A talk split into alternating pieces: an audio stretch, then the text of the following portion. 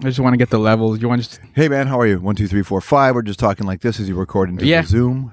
you know the routine. Genius, I love it. Yeah. What, what is it? Is like is this? What else do they do in here? Uh, so we have about 17 different shows that run out of here. My show is called My Summer Lair. Yeah. And then uh, we also bring in DJs. Yeah. And then uh, another show that I host is called In Session, Yeah. where we bring in bands. We've had Sam Roberts, a whole bunch of people, and they kind of play into here. Awesome. Sam Roberts, like, he was like so excited because you get to have a beer during the interview. Hundred percent. Oh yeah. right? so a lot of the bands they get all excited. You're like, you mean I, I can drink and like I can swear while Yeah, like for sure. Yeah, I'm special, like, man. yeah, I love it. But the problem though is uh, I interviewed a couple of um, actresses, and then they got into the wine, and then Yeah. they started telling me stories about like coke on the set and the AD oh. punched somebody. I'm like, Really? Yeah. Oh, and then their publicists would get pissed at that, right? Yeah, yeah, yeah. And I said to the PR lady, I'm like, what do I do with this? You like, air it. Yeah. Unless they tell you not to, you yeah. air it. She's like, yeah, no, they got into the wine, so it's all Really? Yeah. Oh, that's dope, man. Yeah. That's amazing. Good for you. Live from Pacific Junction Hotel, Girth Radio. Welcome, George. Hey man, good to see you. Good to see you. Oh yeah, we got to do the handshake. Yeah, How are You're used to TV, right? With all the. Uh, I'm just used to humanity. We're just got to shake hands. there you go. Fist bump too. Let's throw in one of those. Nice. There you go. Uh, welcome to Pacific Junction Hotel Bar. I know you're a little bit more. Uh, you frequent Betty's a little bit more for some of the hockey games and basketball games. Yeah, you know, it's just because I never come east, east of Yonge, but a, a couple of friends of mine live out here. So during the Blue Jays run, we'd have to meet in a bar out here. So that's where I had been. Um, but I haven't like when I saw you there last time. I mean, that was like the first time I've been there in a million years. Um, but I'm always west of Yonge, generally in Toronto. Yeah. See, we're getting the dirt already right up front. and of course, this is kind of a similar setup to what you have with the House of Strombo, inviting cool people to hang out in your place and. Uh, And just having people be a part of it, like letting the audience see it, just kind of connect to strangers. I think that's really important. Turn strangers into friends. That's kind of the idea. Is that influenced at all from your much music days with the energy and the you, like you just said humanity right we just shook hands right at the beginning and Yeah. that- people love that just being able to shut down queen street when like U2 or some big band came and That was amazing, man. Those were such fun days. It is inspired in, to a degree by that, but also by the stuff that I used to do at a radio station in Toronto called The Edge. So in the in the mid '90s, I got a job at The Edge, and um, we had a storefront studio on Yonge Street, not dissimilar to what you guys have here. And and and bands would come in, and the audience would come in, and even when there wasn't a band, people would come in just to hang out. So I got to watch these kids grow up. I got to know them. You see them when they're 15, and then years later they're 18, 19, 20, and all of a sudden you meet them when I was at Much Music. Then they had marriages and kids and stuff, and it was it was really interesting to watch people grow up. I really liked being a part of their lives, and I think they felt the same way about us who worked at the radio station. So a lot of what I how I how I built my career as a broadcaster is from that is from what it was like at the edge in those early days at much where the audience's relationship with you was important it wasn't it's not just about like do the audience like what we're doing i want them to like what we're doing but you can't just program to what the audience likes. Sometimes friends, we have to challenge the audience. We have to, so I don't look at them in that respect. To me, it's just what kind of relationship are we building? One of trust. And, and if we have that, then we can build a real relationship. And I think that's pretty cool. Um, and, and so that started in the edge for me. I worked at the fan in the early nineties and I was, uh, I used to wear a mascot outfit when I worked in Kelowna at a rock station. So my first radio jobs were meeting the fans. And even, even before that, I had a job at the Albion Mall where I was working at an illegal radio station that was set up in the mall with an illegal transmitter. rexdale Yeah, represent yeah, totally. so I was on the air in that station when I was 21 years old, something like that. And then you met the people. So the idea that you, it, there is no barrier between you and, and the person listening. You just, it's just a communication. And that's what I've always tried to do my entire career. And so now I get to do it out of my house. It also makes sense because I mean, a lot of the stuff that you do is music related. I know you've done some other things with Yeah. like CNN and uh, you mentioned Fan 590, but a lot of the stuff you do is music related. And music is very visceral. You feel music, you connect with Yeah. music. As a music curator yourself, how do you, because the internet is an open buffet. Yeah. So how do you take the time to kind of slow down and slow food your music? I just figured that most people want it the way they want it. So not everybody wants a long form. Some people just want a snippet. Some people, you know, honestly, if it's not like there's like four artists in the world that people really want to download. D- that's it. You're right. Right. If you look at the numbers, what moves. So I don't really worry so much about that. I just, I trust my instincts and the team that we work with. We trust our instincts collectively. So we just make choices and we think we like this. So let's just put it out there. You know, I think a lot, I like, all, most of modern rock and roll is based off of this handful of blues artists, right? And the those blues, blues artists weren't particularly famous back then. Half that stuff that has moved the audience was were field recordings that the Lomax family did, but they weren't known. So we kind of feel like we're documenting great music. Some of it you know, some of it you will know eventually. And some of it you may never know, but in the moment that got you through the night. So that's kind of how we approach it. Uh, It, it is, and we're living, I think we're almost in peak music content. I mean, everybody's got music, something going on, but that's good because let's share music. Yeah, that's why we whatever- use the open buffet analogy, right? Because it's it takes. Yeah. when you sit down with the internet, everything ever is there. Yeah, right. it's all there. But you know what? The problem is when when everything's there, it's really hard to find. Like it's really hard to find. So what you need to do is find. And who's got the time to spend six hours a night doing what I do, Mm-hmm. which is three, three, four hours a night listening or for music or ideas or cultural movements or something. That's what we do. You and I do that, and then we curate it, and we hopefully. I mean, not so much curation as much as contextualizing.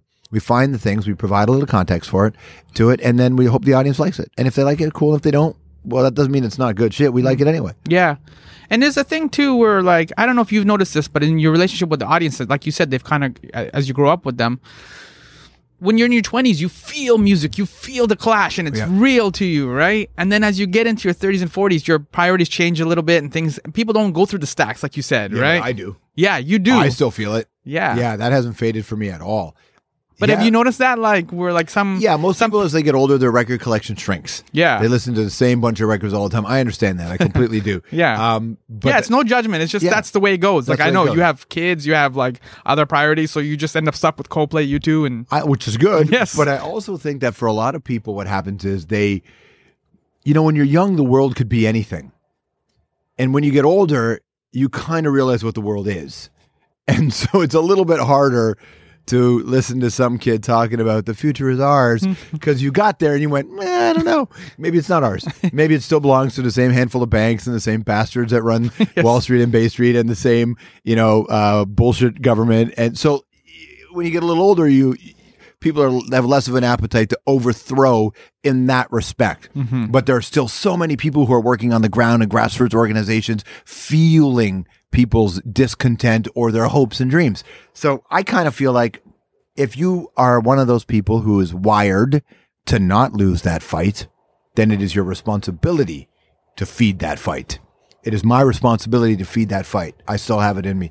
Um, the older I get, I think the gnarlier I get about about this sort of thing. The more I understand the clash, the the the reckless abandon of youth allows them to make it. But I think what makes them so special is that it's when we're much older that we can really understand it and appreciate it. I think so anyway. you're almost talking about nuance in a sense. Yeah. Everything is well, I'm talking about nuance, but I'm also talking about just stripping it down and looking at the core message of something. What are you about? I think at some point you have to ask yourself, who are you and what are you about? Now, we know art art in the 60s, 70s, well, actually from the beginning of time, but the beginning of when they were documenting this, people ask this question, why are we here? I have never given a shit about that question. I have never cared why are we here. It is irrelevant to me why we are here. I think it's based on ego to to assume that the answer will validate your no. I don't give a shit why we're here. My my whole man uh, you know reason for being is what do you need me to do? What do you need me to do? Like put me put me to work. I like to be in service. I like to connect with people. We need to focus on how can we help others, not just can we go to northern Pakistan after a flood and help them, not just can we go to Haiti, but although those are important, but also how can we help each other feel like they're not alone? How can we connect with each other and get us through the day? Lots of people have wonderful days. Many do not. Our job is to kind of bring everybody together. So that's how I've always operated, but I've never needed the why are we here? And I think this is what happens. People get older and then they're like, oh, well, what's really the message? And the message is the fucking same it's always been. Get out there and fight for somebody. Yeah. you know, get out there and fight.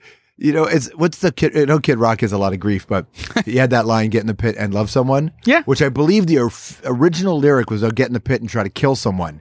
That's what he wrote, but he was convinced to not put that in. Big difference. There's a bit of a spectrum there. yeah, he didn't want didn't want that shit at the shows.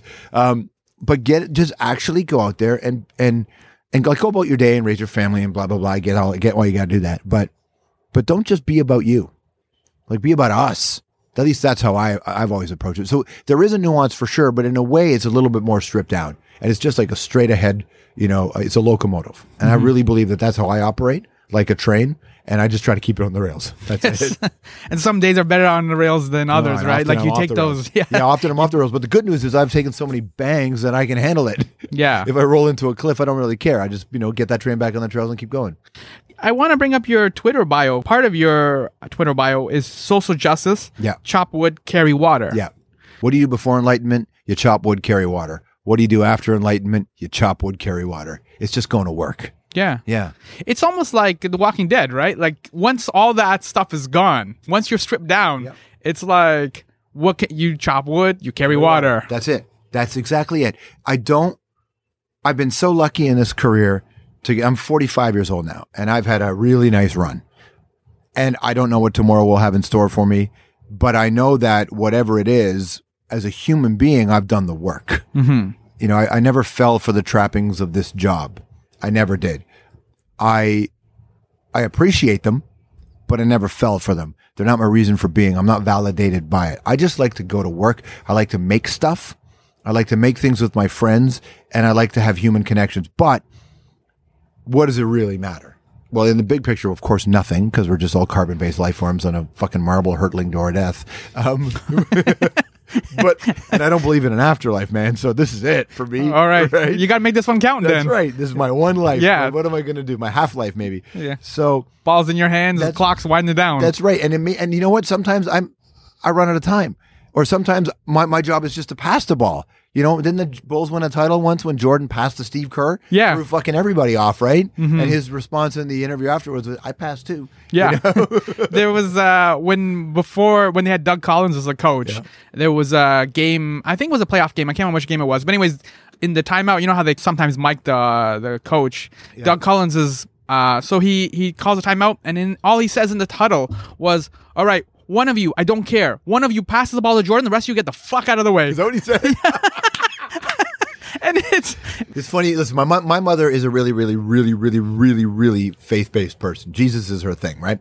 I don't have that in me, but with the amount she thinks about Jesus, it probably equal to the amount I think about Michael Jordan's career. yes. I, I watch a lot of Jordan clips on YouTube, and I miss what Michael Jordan meant. Yeah. I miss Michael Jordan as a, as an icon on the court. There's that great That's line. standard. Yeah, the standard. You know, there's a great line in Phil Jackson, then the coach who replaced Doug. Phil Jackson has that book, I think it was called Zen Hoops or whatever, which was if you see Buddha in the lane, feed him the ball. And that's Bob Mackowycz, who's my partner in this in this business, and he's my best friend. Him and Jim Richards are my closest friends. We and Jeff Merrick, of course. But we what we talk about often is if there's Buddha in the lane, feed him the ball. Bob and I at work are always talking about that. Like, what is the best, purest way to excel? I'm not a perfectionist. When people tell me they're a perfectionist, secretly in my head, I laugh. I don't judge, but I laugh because perfection is mental. It's not a real thing. What I am is an executionist. Can I execute on our vision? What happens after is not up to us. You, it can, it can be imperfect and be wonderful. And so that's kind of how, that's just kind of how I want to be in this one life that I have. J- There's that Jordan commercial where uh, he talks about I've taken this many shots at, Yeah. the at the end and then like and I've bricked them and like I failed over and over and over Yeah. again. And And the last line is that's why I succeed. Yeah, it's because I fail is why I succeed. A hundred percent. And failure doesn't scare me. Like I, I think, and I don't know why I don't have this brain chemistry. I think a lot of it has to do with the fact that when I was raised, I raised in a really blue collar family. My family's biggest hope for me was to get a job. My grandmother wanted me to be a bus driver because I could sit down for a living and be in the union.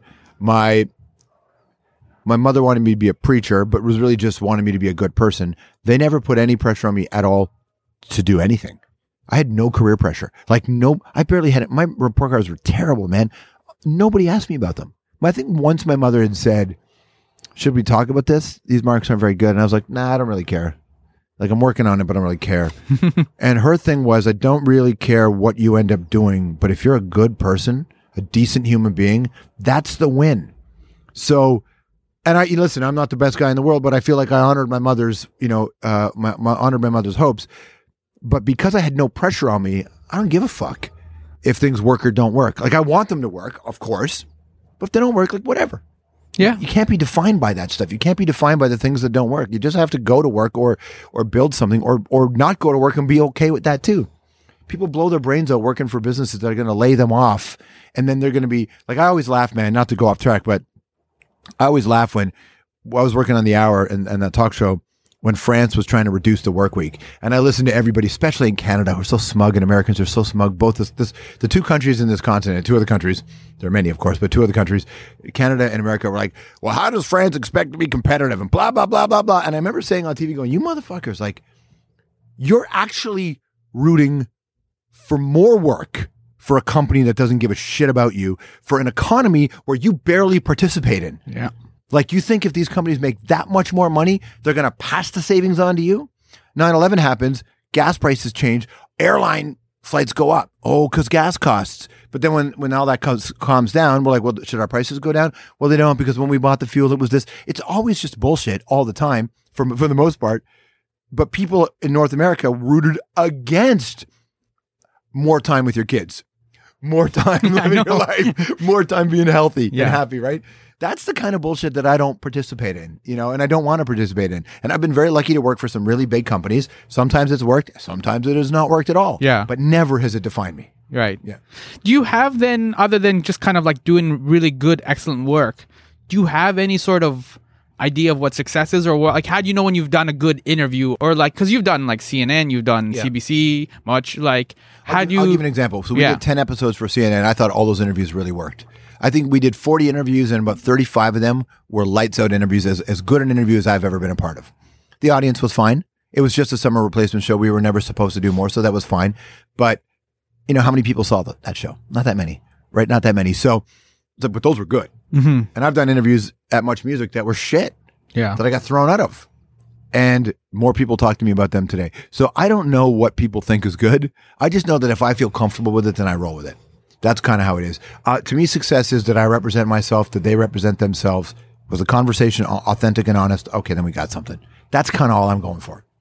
And do you change, or have you? How have you evolved in terms of your skill set now? Right, because you you've done so many interviews. Like, does your approach at all change, or is it kind of still maintained and con- like consistent? I think I'm a better listener than I used to be. I think when I started, I listened, but you're on TV, you're on the radio. There's a, there are a lot of things to think about. Like you know, you're wearing headphones now. You know, you wear headphones so you can hear everybody's voice back. You're you're thinking about time. You're thinking is the recording level. Right. All these things that are in your head um, are in your head. As time goes on, you find a way to quiet those voices. So a good interview is kind of like meditation. You kind of you, you acknowledge the noise that comes with this, but you you just let it be over there to your left or your right, wherever you put it, and then you stay present. I've gotten much better at that over the years. I'm still not perfect by any means. This is this is just a journey, right? Yeah. What does uh, Bill Hicks say? Life is just a ride, man. He goes up and down, round That's and it, round. yeah. You know, it's brightly colored, and that's it. So that's kind of how I approach this. But a good interview feels honest. It feels honest. That's what I like. The line that I, I'm so sick and tired of people saying now is "speak your truth." It's like, don't speak your fucking truth. Speak the truth. The truth. You get to have your own truth, but you don't get to have your own facts, right? well, especially in this era, right? Yeah. Like people are like, oh, but this is my truth. But your truth is not interesting to me unless it makes you a better person. Right. What I'm interested in is what is the truth? What is our truth collectively, so that we don't make this about the individual anymore, but we make this about the group. That I think, not in the Borg or the communist way, but just like the group as a group of people who have to who have to coexist with each other.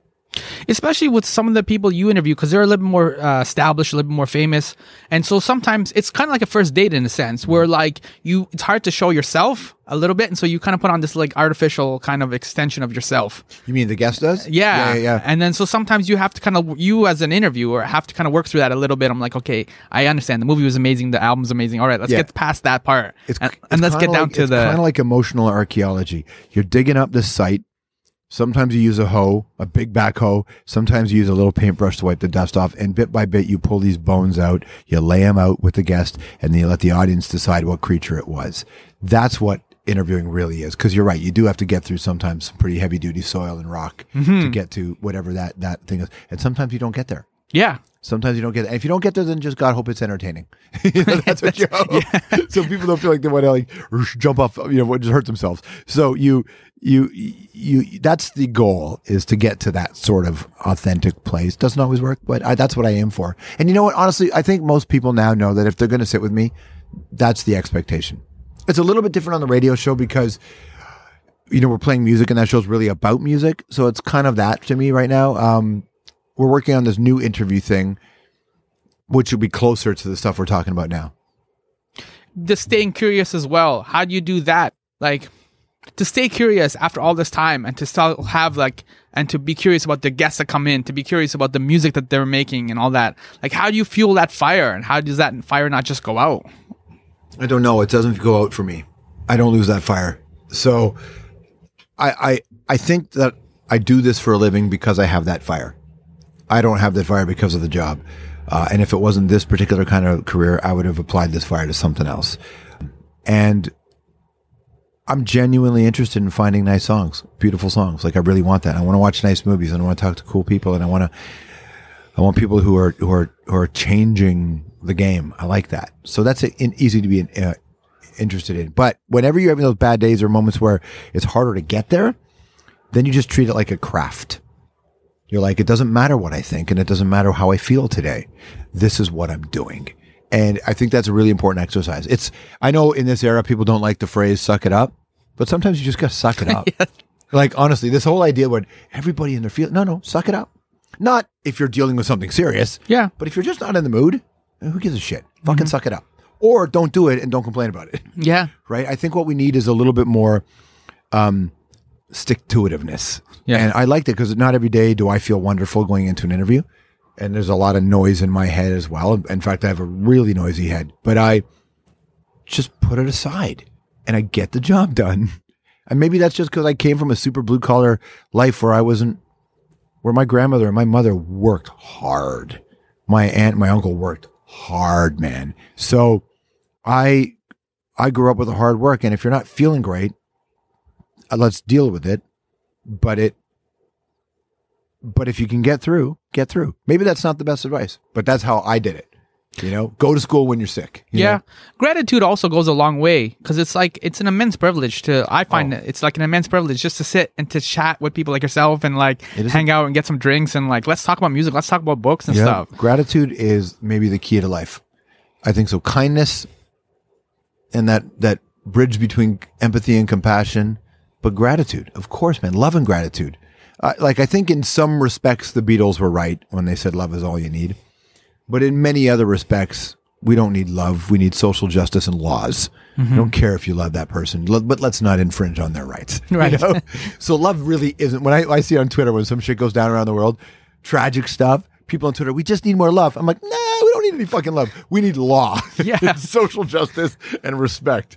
Um, And change behavior too sometimes, yeah, right? yeah. Like, that's a huge part, but that's that's education. I think we often say that education is the answer, but the truth is, education without a moral compass is not the answer. Because most of the people who are doing all this damage in the world are highly educated. right. They're highly educated people who are screwing everybody over. So education is not the answer.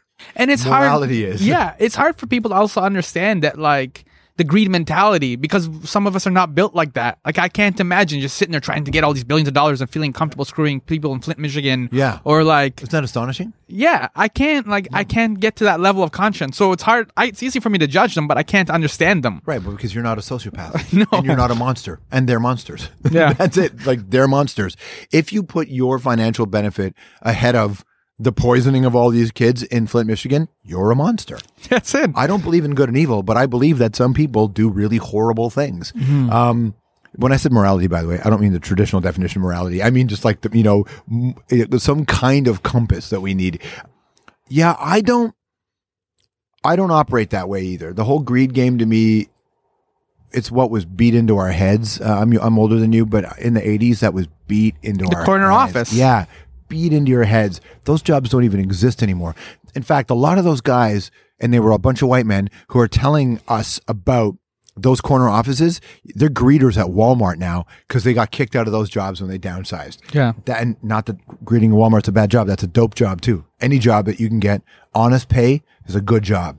What you want is a fair living wage, right? Um, and not every company takes care of its employees. But that corner office corporate ladder thing, who does that work for? And who's happy?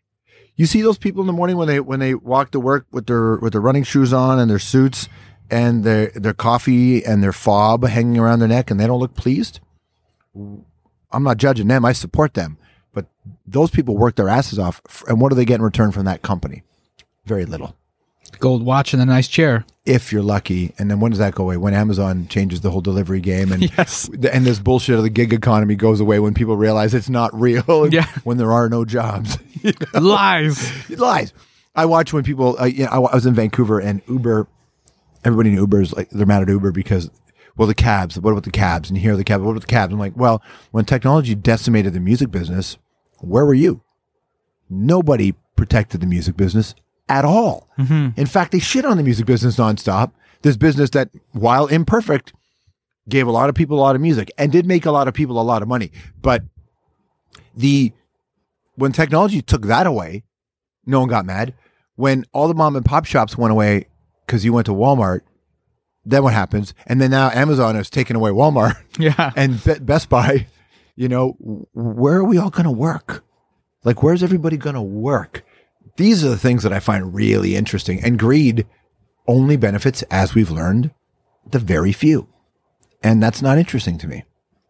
I want to pick up on one thread that you mentioned, which is the idea of like recognizing like how the music industry has changed and things like that. Because you you're in a position where you did the old school, you did Fan 590 Yeah. and Edge 102, and now you're working with Apple Music, Yeah. for example. We have SiriusXM. And I'm still on um on on CBC radio too. Still on terrestrial radio. Yeah. Right.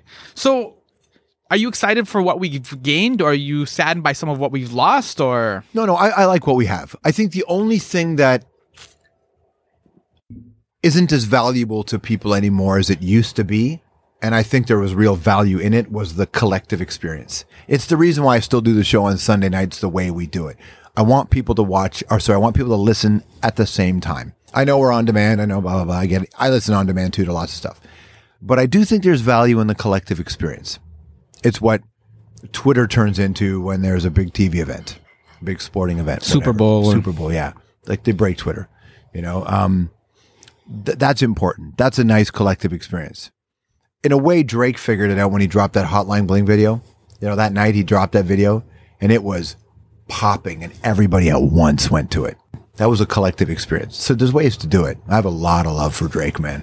A lot of respect for Drake and and his whole OVO crew. So I don't lament the old days, but I do feel I'm not bragging because I had nothing to do with it, but I feel like man, I was right at I, I caught the last golden era. you did? Like our run at Much Music, I mean, man, I'll tell you, it was unparalleled. I don't, I mean, what we were able to be a part of at Much Music and that whole crew and how we felt and what we were doing that that run at the edge when I was at the edge in the late '90s, like that era, the pre. I mean, Napster showed up, but the business hadn't. The business started to implode partway through my Much career, but that era was something. More people talk to me today about Much Music than anything else I've done, which I find really interesting considering most of those people would have been four Yeah. when I was on Much, right? So I, I, I know how valuable those days were. I don't, I don't miss them. Yeah, I'll tell you the one. I mean, that's not true. I do miss what they meant. I'll tell you what, what mattered though. I traveled across this country a lot, It's a lot of real estate. a lot of real estate, and I've been to only one of the territories, but every other province many, many, many times. Um, the far north, all over it, and what we created at much, what we were a part of, because they created it before us, but then what we did with it after as well to, to build on what they did was we created a safe space for kids to watch. If you were gay, straight, lesbian, bi, trans, two spirit, weren't sure, when you watched us, you were never judged. You were never weird. When you watched us, you were welcome and you were safe. If we played a video that had a really hypersexualized lead in it, Like Duran Duran or something or oh yeah, or but even band girls on film, but even like when we played like Christina Aguilera's "Dirty," whatever that was, right? Mm-hmm. Much would have shows afterwards called "Too Much for Much," where they would actually talk about it and contextualize it, so that you didn't just put a bunch of raw sexual imagery, well, really targeted sexual imagery from a pop star who is essentially like a, a product, um, not Christina, but in general, and we didn't take the audience for granted. We recognized that there was a human being on the other side watching this who maybe isn't fully comprehending all this stuff because they're young or they haven't been exposed to it. And we put a lot of work into making sure that we did the right thing by them. That's what's missing for sure. I watch, I consume a lot of music stuff, and we do it on our show for sure. We still do it, but we're not much music. I'm just a small radio show doing my thing, or a small a YouTube channel doing my thing, and we're going to grow it. But what we really did was make sure that everybody watching knew you were safe here. We were doing transgender stories in New Orleans 15 years before Caitlyn Jenner, you know, was Caitlyn Jenner. Like, that's a long time. Much has been doing that stuff for a minute, man. You know, they honored Denise Donlon at the Junos this year, and it's well deserved. She was an incredible leader, still is. I was so lucky to work with her and a woman called Tanya Notcheff and a guy called David Kines. Like, these people took this shit seriously. That's missing. That's what the internet doesn't have because in in because what happens is in social media, it's just a bunch of people fucking talking. There's no actual discussion anymore. You're just talking at people. Yeah, and, and everybody's entrenched. Like how how often I remember being on TV and I have a point of view and somebody would say something and I would think, oh yes, that's uh, yeah, I hadn't thought of that. That's not fucking Twitter. it's not Facebook. I know. It's, in fact, those places have even screwed us by only putting the shit we want to see in our out with their algorithm in our timeline. How's that going to get better? I mean, the fucking Russians used Facebook to help win an election. That's like season two of 24 that seemed far fetched. That happened. I know. Life is getting more absurd. It's absurd. It is full on absurd. So, so I think back in that day, for at least for a young audience, and again, I'm only talking for a youth audience. Much Music did a really good job. YTV did a really good job of of of respecting their audience. And I don't see a lot of that in the TV anymore. I don't even know what what's TV for kids now. I mean, I watch Rick and Morty. yeah. You know, that's the best show I think on TV. I guess part of what you're saying too, though, it goes back to the Jordan standard, right? He came in, Kobe kind of followed the same thing. We're like, we're going to take this seriously and we're going to put the time in the gym. Yeah. Magic Johnson, like Isaiah Thomas, there's a legacy of these guys. But we also know guys that just signed a big contract and then didn't do anything, mm-hmm. and like guys who just kind of goofed off and just like didn't care. And we're not wearing their shoes today, You're right. but we're wearing Jordans. Yeah. So that's the thing, and it's like I still have my OG one, 84 Jordan. Yo, high five for the have my OG. OG. Yeah. man, yeah. And that's the thing. I think like that's the standard that kind of lasts a little bit more longer, right? Was when you put that time and the effort in. That's why people kind of are so viscerally connected to much music. I think so. I think you're absolutely right. Because we've thought, I had for the, we did a holiday special, which you can see on our YouTube channel, and I invited Rick, uh, well, Rick could make it, he was out of town, but um, Ed the Sock, Sook-Yin, and Master T came over. And I put it on, on just a little bit of online. People freaked out. But I think it's because they realized that we actually gave a shit. Like we weren't really in it for us. We weren't making that much money. We and we were making enough to pay our rent, but we weren't getting rich off it, you know. And we really truly believed in our music and believed in sharing those stories and believed in the audience. Um, and that is the legacy. But we weren't doing it for legacy. That's the best part of it, right? You do it because you just want to do it right.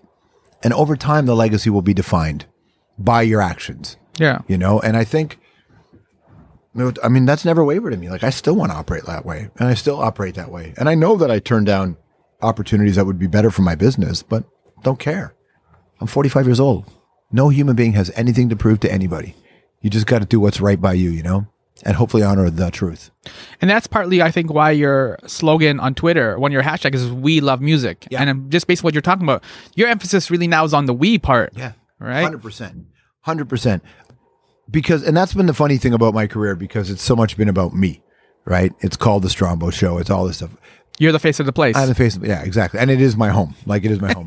but you know what? I don't mind that so much because yeah, I mean I've got twenty five years in this in this game and twenty five years of, of working it. And I think most people trust what I say about music. There are lots of people out there who do not like me as a as a person in the media, and I don't really care. Like I appreciate their point of view. I'm not even saying they're wrong. Like that's the thing about taste. You just have your own taste. Um, I can say with absolute certainty that I'm in this for the right reasons, and I care about doing good work. And some of the shit works, and some of the shit doesn't work. And they're going to bury me, and in a hundred years, no one's even going to remember us, and that's okay. Like But that's they, they may well wear your shoes though, right? Where you sh- right, right, exactly. I'm gonna make some uh, Strombo shoes. There you No, go. no, we don't make sneakers, um, but we've got some stuff. Yeah, I think you just have to be like, just do it for the right reasons, and it will help. Again, if you're just chasing cash, that's cool too. You can do that. I'm not judging anybody for their approach. It's just not the right approach for me. It would be inauthentic to me. Uh, so I want to just transition because since we are talking about this collective we and we're talking about this compassion and humanity as well. In 2016, you were hanging out at Standing Rock, Yes, I was. That's right. Uh, chopping wood, Chopping wood, literally chopping wood. Yeah, actually chopping wood. That's right. Yeah. because we just lost Gord Downie, and Yeah. he was kind of leading this charge to have Indigenous uh, reconciliation. And because in Canada we have a horrible track record. I mean, states too, but Canada we have a horrible track record horrible track with our record, First yeah. Nations. Yeah. with with the passing of Gord now, how are we looking like? Do you think we're getting better? Is there there's obviously a lot of work that we can do. Yeah, I think Gord did a lot. Obviously, a lot of really great stuff. Um, The secret path was amazing. amazing. I think you know what anybody who has any profile like Gord would even admit this is we not I am in no way equating myself to Gord, but just somebody who has this job. We shine a light on the work that's already being done. So the path to reconciliation has been a long, arduous journey, right? With lots of false promises, lots of bullshit, lots of lying, lots of deception but a lot of people did the work to get to where Gord was. And then Gord just turned that light on it. When I went to Standing Rock, I I didn't do very much posting. I you know I posted after the fact because that wasn't why I was there. I was there to, to, to gain a little insight so I could talk about it in my career, but I was really just there because I had a pickup truck and I knew that people needed wood. So we drove there and we set up our tents and we just had access to wood and we would just go get wood, chop wood, we'd bring back wood and we'd take it around the camps and give people wood. It wasn't for, that's why we didn't, my friends and I who went, we weren't trying to make it a big, um, I wasn't trying to capitalize on the media event. That's not what it was about. It was about doing the work. Uh, and it's funny because um, I was in Haiti three days before. And while I was in Haiti, the work organization I work with is doing some stuff there. I was with my friend Will. Will was shooting it. And Will, we're like, he's like, Standing Rock? And I said, yeah. And my other friend in LA, Ben, was like, we got to go to Standing Rock. I'm like, we got to go to Standing Rock. He flew to Chicago. We flew back to Toronto, jumped in a pickup truck, threw some winter gear in the back, drove, got to the border. What are you doing? Uh, we're going camping. Okay. And he opens the back of the pickup truck. Boy, you got a lot of winter gear. I said, yeah, we're, you know, that's who we are. And then we got through, we drove to Standing Rock, to the, to Cannonball and drove to North Dakota. And, um, we just went to work. So I think that people like people who have celebrity pick the right time and the right organization to be involved with, but really it's just about the work that's already being done and trying to get a little bit more attention. My job really is to raise money and awareness for issues. If I'm in a position where I can do both, then I do both.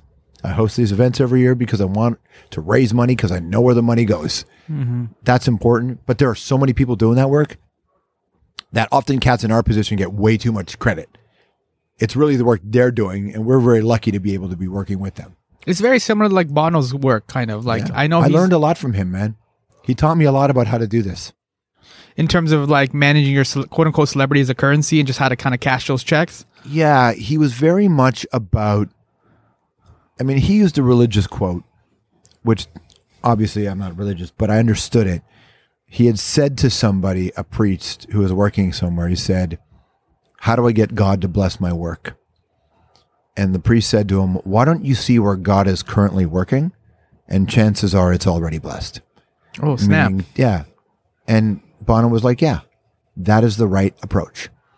And that stuck with me. He told me that one night. We were having, uh, we we were just, one night he told me. And I, that stayed with me because I'm thinking, right, yeah, not that I want God to bless my work because I don't believe in God, but what I want is a, just, I mean, where do you need me?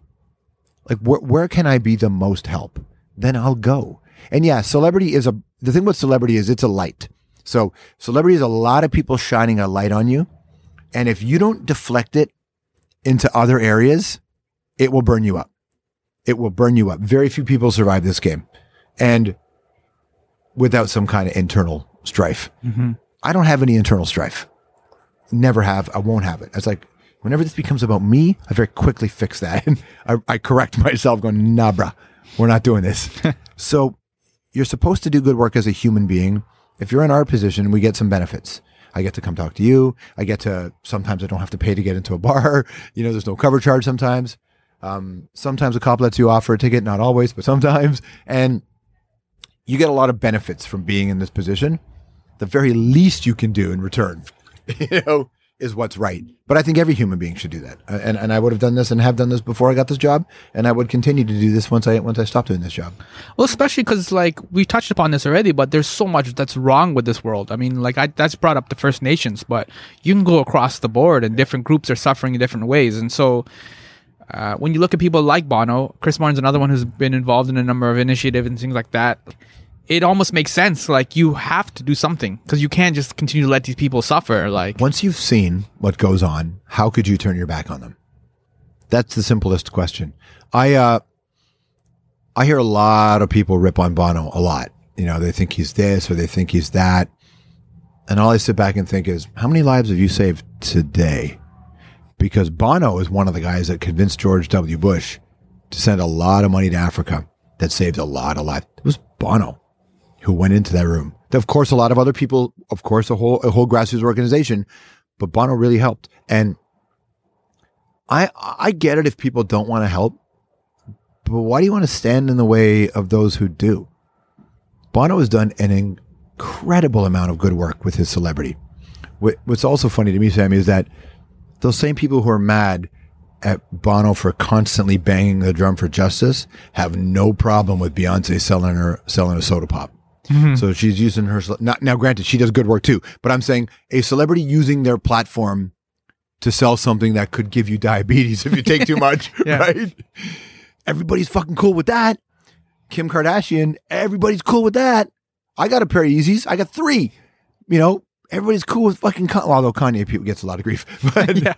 but some of it is earned. some of it is earned, yeah. But people are they forgive a lot of bullshit, but turn their back on people doing good work. And I know that when I'm saying this, there are a lot of people who are going to be turned off about what I'm saying because they'll be like, "Don't tell us how to live your life." I'm not. You do whatever you want. You do whatever you want, girl. Whatever you want, guy. whatever you want. I'm just saying that if people are doing good work, consistently doing good work, and you don't want to help, no judgment, but get out of the way. Like, what's the Bob Dylan lyric, man? You know, get out of the way if you can't lend a hand.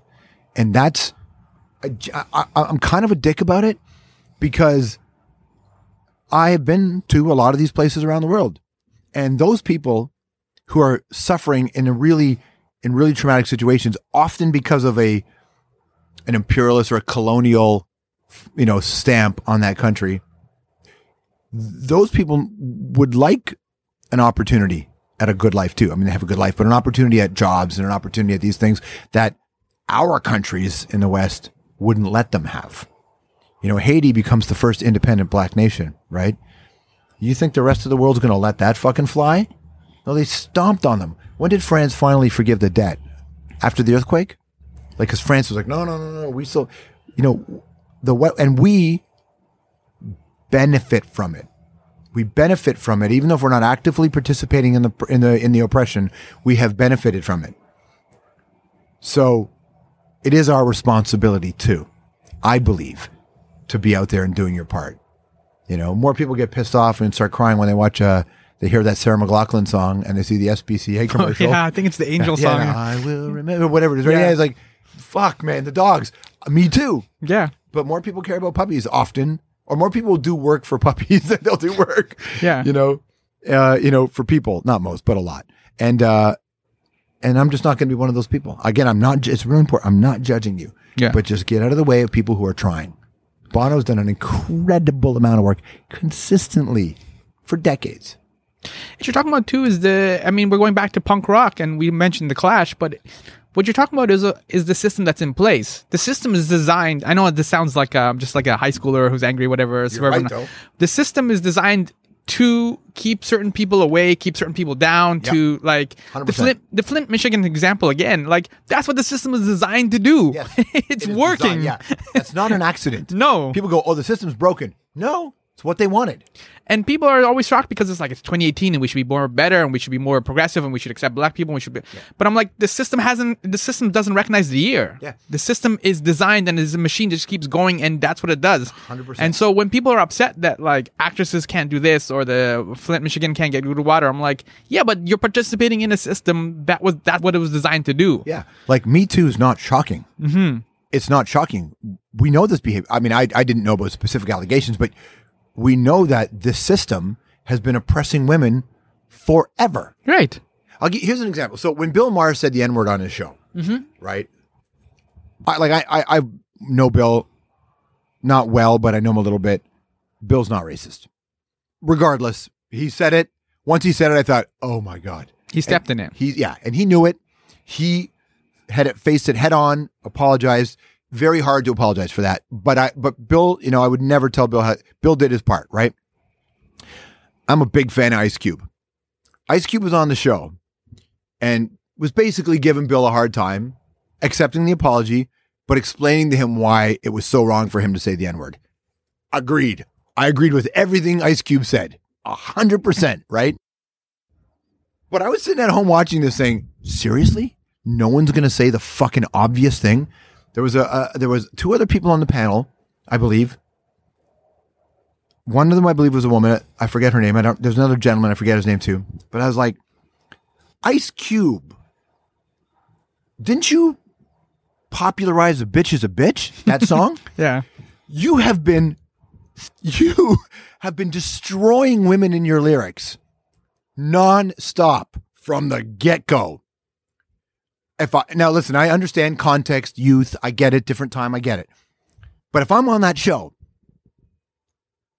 i would say to ice you're 100% right do you now promise you will no longer in every song Yeah. call women what you've been calling women so even in even with the so-called and I used to bring this up all the time in the show, and people would be so mad at me going, "You can't tell rappers how to talk." I'm like, I, I'm not telling rappers how to talk. I'm telling any musician. You can call a specific woman whatever you want, because if you're mad at her. Mm-hmm. But if you just generally like, you can call a specific person anything. Right. Jack is a dick. You can't say all people are dicks. Jack's a dick. If Jack's acting like a dick, he's a fucking dick. Right. right? But so this sort of hypocrisy drives me crazy, especially because nobody's been oppressed more than women, which is proven from the beginning of time. Even the bullshit of the Adam and Eve story is she's from his rib. Even that, she didn't get her own story, right? So, and again, this is stuff that when I was 17 or 18, I didn't know. I used the wrong language. I did all those things too. That I didn't do the bad things, but I, I mean, I used the wrong words. But as I got older, I was like, oh, fuck. I need to be a better person. And I learned that from MCA. The Beastie Boys from record one to two, and then to check your head, changed. The Beastie Boys grew and they rejected the previous misogyny in their lyrics. That's how I learned. So the expectation is be better. Like this idea that everybody, oh, you know, just accept you for who you are. No. Be better.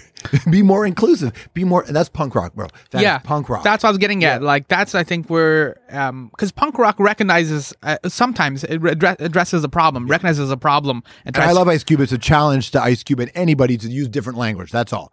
No, I no, ain't telling Ice Cube how to be Ice Cube. I'm just saying we can't. especially Ice Cube with yeah, that face. Yeah, Ice Cube's the best. Ice Cube's amazing. Yeah. But, and I don't think Ice Cube's a misogynist by any means. God, no.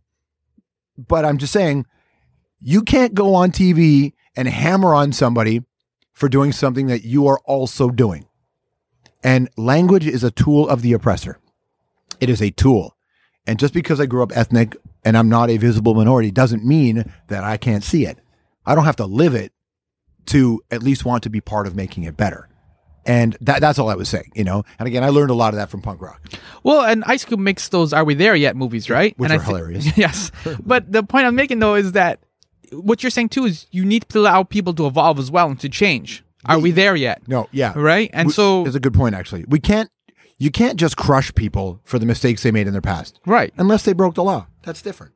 If you're a 15 year old kid and you steal a candy bar, it doesn't mean you're a thief and you need to go to jail for 20 years and like 100%. You're just a dumb kid. Right. You made a mistake. Also, if you're a 15 year old kid who says something stupid on Twitter, right? Your whole life, you shouldn't be dogged by that. It's your point. You should be allowed to grow. We live in a punitive culture. Right. Everybody wants their pound of flesh. And okay, but that will not break the cycle. And history has proven that. So if we are in the era of, of, of punitive, where a kid says something stupid online, you're going to bully him to death. Um, again, I'm not talking about breaking the laws. There's such a thing as justice, and people do have to face their consequences. I completely agree. But I'm just saying that I watched Angela Davis speak, the great Angela Davis speak in Vancouver a few a little while back, and she's an uh, a, a, I suppose a prison abolitionist in a way. If you want to break the cycle, you want real change. You can't just throw people in jail. It ain't going to make it better. And we, if we, it's, like, are we there yet? We're not there yet. We're not there yet. But I believe Ice Cube's a major leader and could take us to a new direction. Ice Cube is one of the most important voices in my life. Thankfully, at some point, I learned around and went, "Well, I shouldn't see I shouldn't see women the way NWA raps about women." I grew up loving NWA, but I have a real hard time singing along now. Yeah. I have a real hard time singing along, so I don't. I still play some of the stuff, but I'm very careful about it, and I have the context. And this again is the punk rock that you're talking about, which is like punk rock is like that fire where you want things to change, right? You address it, but you also recognize that you may not necessarily have the tools. So it's the do, do it yourself kind of thing, and you just do the three chords and the truth, and Yep. you try and get it done as best as you can. Yep. Which gets us full circle back to House of Strombo in a sense, promoting this music and promoting these ideas and getting these guests on. Yeah, just you know, just do it for the right reasons, and hopefully, you'll be able to do it again tomorrow, which is kind of the thing. Um, but it has to be done in an authentic way. It has to be done. But you know, we had in our house, Against Me came and played. One of my favorite bands in the world. Love Laura Jane. I first interviewed Against Me when Laura Jane was called Tom, and they were and still are a very hardcore punk rock in terms of hardcore with their with their politics, right? In a good way. And she said something really interesting because when I first interviewed against me with Tom, wasn't a very comfortable interview. As Laura Jane, very very different interview. She's grown, obviously. We have all grown. But she said something really interesting. She said, "Do it your do it yourself doesn't mean do it alone." And Oh, that yeah. really stayed with us. Do it yourself doesn't mean yeah. Doesn't mean do it alone. She's right. Yeah. And we talk about that a lot in our crew. Bob and I and Colton, we talk about it a lot. The idea of community, team, and collectively we can do something. Not everybody's going to like it. That's okay. Lots of people have lots of baggage when it comes to me. Like, oh, there's that fucking guy from Hockey Night in Canada. Fuck that guy. Or there's that guy from CNN. Fuck that guy. There's that guy from CNN. You know, what are you going to do? You can't change those people, right? And moreover, you don't have to. You just do the good work and the people who want to be a part of it will be a part of it. Challenge your own audience. It is an unpopular approach. It is not the easiest approach. You know, back to Bono. I said to him, why do you think more artists don't do what you do? And he said, because they have too much sense. Sticking your neck out like this is work. You get beat up every step of the way. You just have to not care about, you got to care about the right things, you know? And I, I really believe in don't do it alone. You know, don't do it alone. Do it with us. You have me. You know, you and I have known each other for a long time. Yeah. We've tried to make this happen. I'm happy to sit across from you. We do this together. That's how we move the conversation forward. I'm not interested in people's cynicism. I like critical thinking, not cynicism. it goes back. We're circling back again to Jordan. Jordan was hated, in, like especially in places like New York, but they respected him. They had to, Kill you, kill you every night. I know. Although Jordan was a different animal. I mean, Jordan's Hall of Fame speech was pretty balling. Like that guy just took everybody apart. Yeah, right? I know. That- Still- still to the end, Still to it's the like- end. he was not going to be gracious. Yeah. not even a minute. So I don't know that I would be like that. Nor am I as good as Jordan. But I do remember I was an NBA reporter in in the Jordan era, and I remember when Michael would take the ball, and we would watch it and think, "Well, we'll never see that again. We'll never see that again." Mm-hmm. Six for six in the finals, man I know. this is it. So when people say, you know, oh, Tom Brady's seven and two in this, or five and two in the Super Bowl or whatever, or it could be six and two. Um, LeBron's been LeBron's amazing. I love LeBron. I think who LeBron is too is powerful. I love LeBron, but six and oh in the finals. I mean, can you imagine getting there and never losing once? That's amazing, man. That's the greatest thing I've ever seen in my life. There's no rebuttal for it too. Like that's like Eh, it's like because like I was saying, like people hate on Jordan, whatever, but then you say like six and oh, zero, and like okay, Yeah, and I guess it depends what you value. Yeah. In basketball, it's about winning. Right. Yeah. In sports, it's about winning for sure. I laugh when I when I hear people go, "Sports teach people good lessons in life." No, it doesn't. Sports teaches you. You watch guys on TV all the time. You fall down, you break your leg. The whole audience says, "Get up, you bum." Sports does not teach you good lessons. Not at a pro level. What and know? Jordan six and zero too. Like the one of the takeaways I always took from that was like you reach you reach success when you deny others glory. Yeah. Which was a weird lesson Yeah. because he was a stumbling block for so many teams. Sonics and Utah Jazz, they had it, but he, he denied them glory. He denied them glory. I sometimes think he retired just so Hakeem could win a couple of titles. he just let the dream get two, you know? Yeah. That's all he did. Yeah. Now, listen, I don't approach it that way. I don't want to deny people's glory. I want everybody to have the glory. That's how we approach. So we're unlike Jordan in that respect. Um, but if we're playing basketball or playing hockey or whatever, win. Just win. That's it. I like people to win with sports personship, but but win. You're talking more like the Spurs in a sense. Yeah, kind of just get more people involved and Yeah. everybody like I mean, the Spurs, what a run, right? Winning Yeah. with the Admiral and then winning with Tim, like that's that's a run. Basketball to me was always, even though hockey was my number one sport and motorcycle racing, watching Valentino Rossi race for Yamaha, watching Jordan at the Bulls, that's a thing, because one person can change the game. Hockey you can, but it's very difficult because it's very you know the best players in the league don't win championships either. But there was no denying that you couldn't come close to Michael. Maybe Mamba, but even Mamba needed, you know, Shaq. yeah, that's fair. You know, oh, Mamba, what a player he was. But we can't give Kobe love because the whole controversy. um, but I do want to end on one pos- slightly positive note, just to go back to House of Strombo and the work that you're doing there. This, all, at the end of the day, it sounds more like it's celebrating freedom in a sense. Invite a whole bunch of people, have a good time, let the bands play. It's freedom, and this is what you're talking about when we live in a culture that kind of punishes you for like, oh, you said the wrong words Yeah. or you didn't use the politically correct term. Yeah, well, we hammer people for not using the politically correct term too, but we, but we, but we, we think they can get better. Not everything has to be a blood on the pavement moment. Some Right, which is freedom. moments. Yeah, it's a, it's also just about community. A big thing of what we're doing is community. We love music so much, and we know that you do too. So we want you to be able to come see your favorite bands in an environment that isn't sterile. That's what we want out of this, right? Um, so for us, it's about community. There is a freedom in that for sure, but we also we're big on respect. That is it. We don't we don't let I don't like certain words being uttered. You know, I don't like it when the N word is played on our radio show. You know, I don't want to censor songs. I don't. But I hear that word, I'm like, oh, for fuck's sakes, why do you make me do this? Like, why, why do I, why? Because I, I don't want to disrupt the art. Mhm. But at the same time, it's like, what? Do I really want some kid in a car, 12 years old, listening to the radio, hearing that shit? Uh, you know, so it's a challenge, right? Same thing when with the B word. Same thing. I hate the R word. When people say the R word, it drives me crazy because the R word is the equivalent of the N word or you know or any other racial slur. You're making fun of somebody based on how they how they're born. That that really sits well un, unwell with me because it has no tax. People say the R word like it's nothing. Has no. Ta- if you said the N word publicly, you have problems.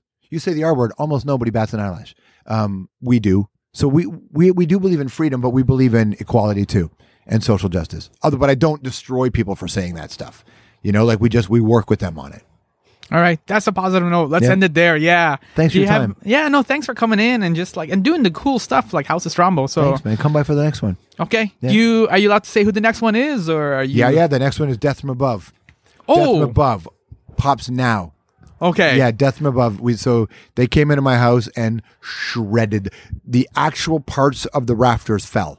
Okay, Yeah, the- the- that's a good party. Yeah, that's a good party. I when I, I I saw them come down, I went, "Here we go. Now is the house party." All right. Yeah, I'll come by and we'll party it up. So, Anytime. Good to see you, Thanks, man. George, man. Thanks for your time. And uh, do you want to just plug the social media where Yeah, I people mean, can uh, find yeah, you? Yeah, if you want, sure. I'm at Strombo. At Strombo on Instagram, on Twitter, s- Facebook.com slash Strombo. There's the YouTube channel, which is the Strombo Show. We're trying to get the Strombo one back um, from CBC. So it's basically at Strombo. I'm on Spectrums. My ID number is 666 there. No surprise. Um, but yeah, just follow along and, uh, and we're always sharing stuff. And I'm Sam Younan. This has been My Summer Lair featuring George Stroumboulopoulos.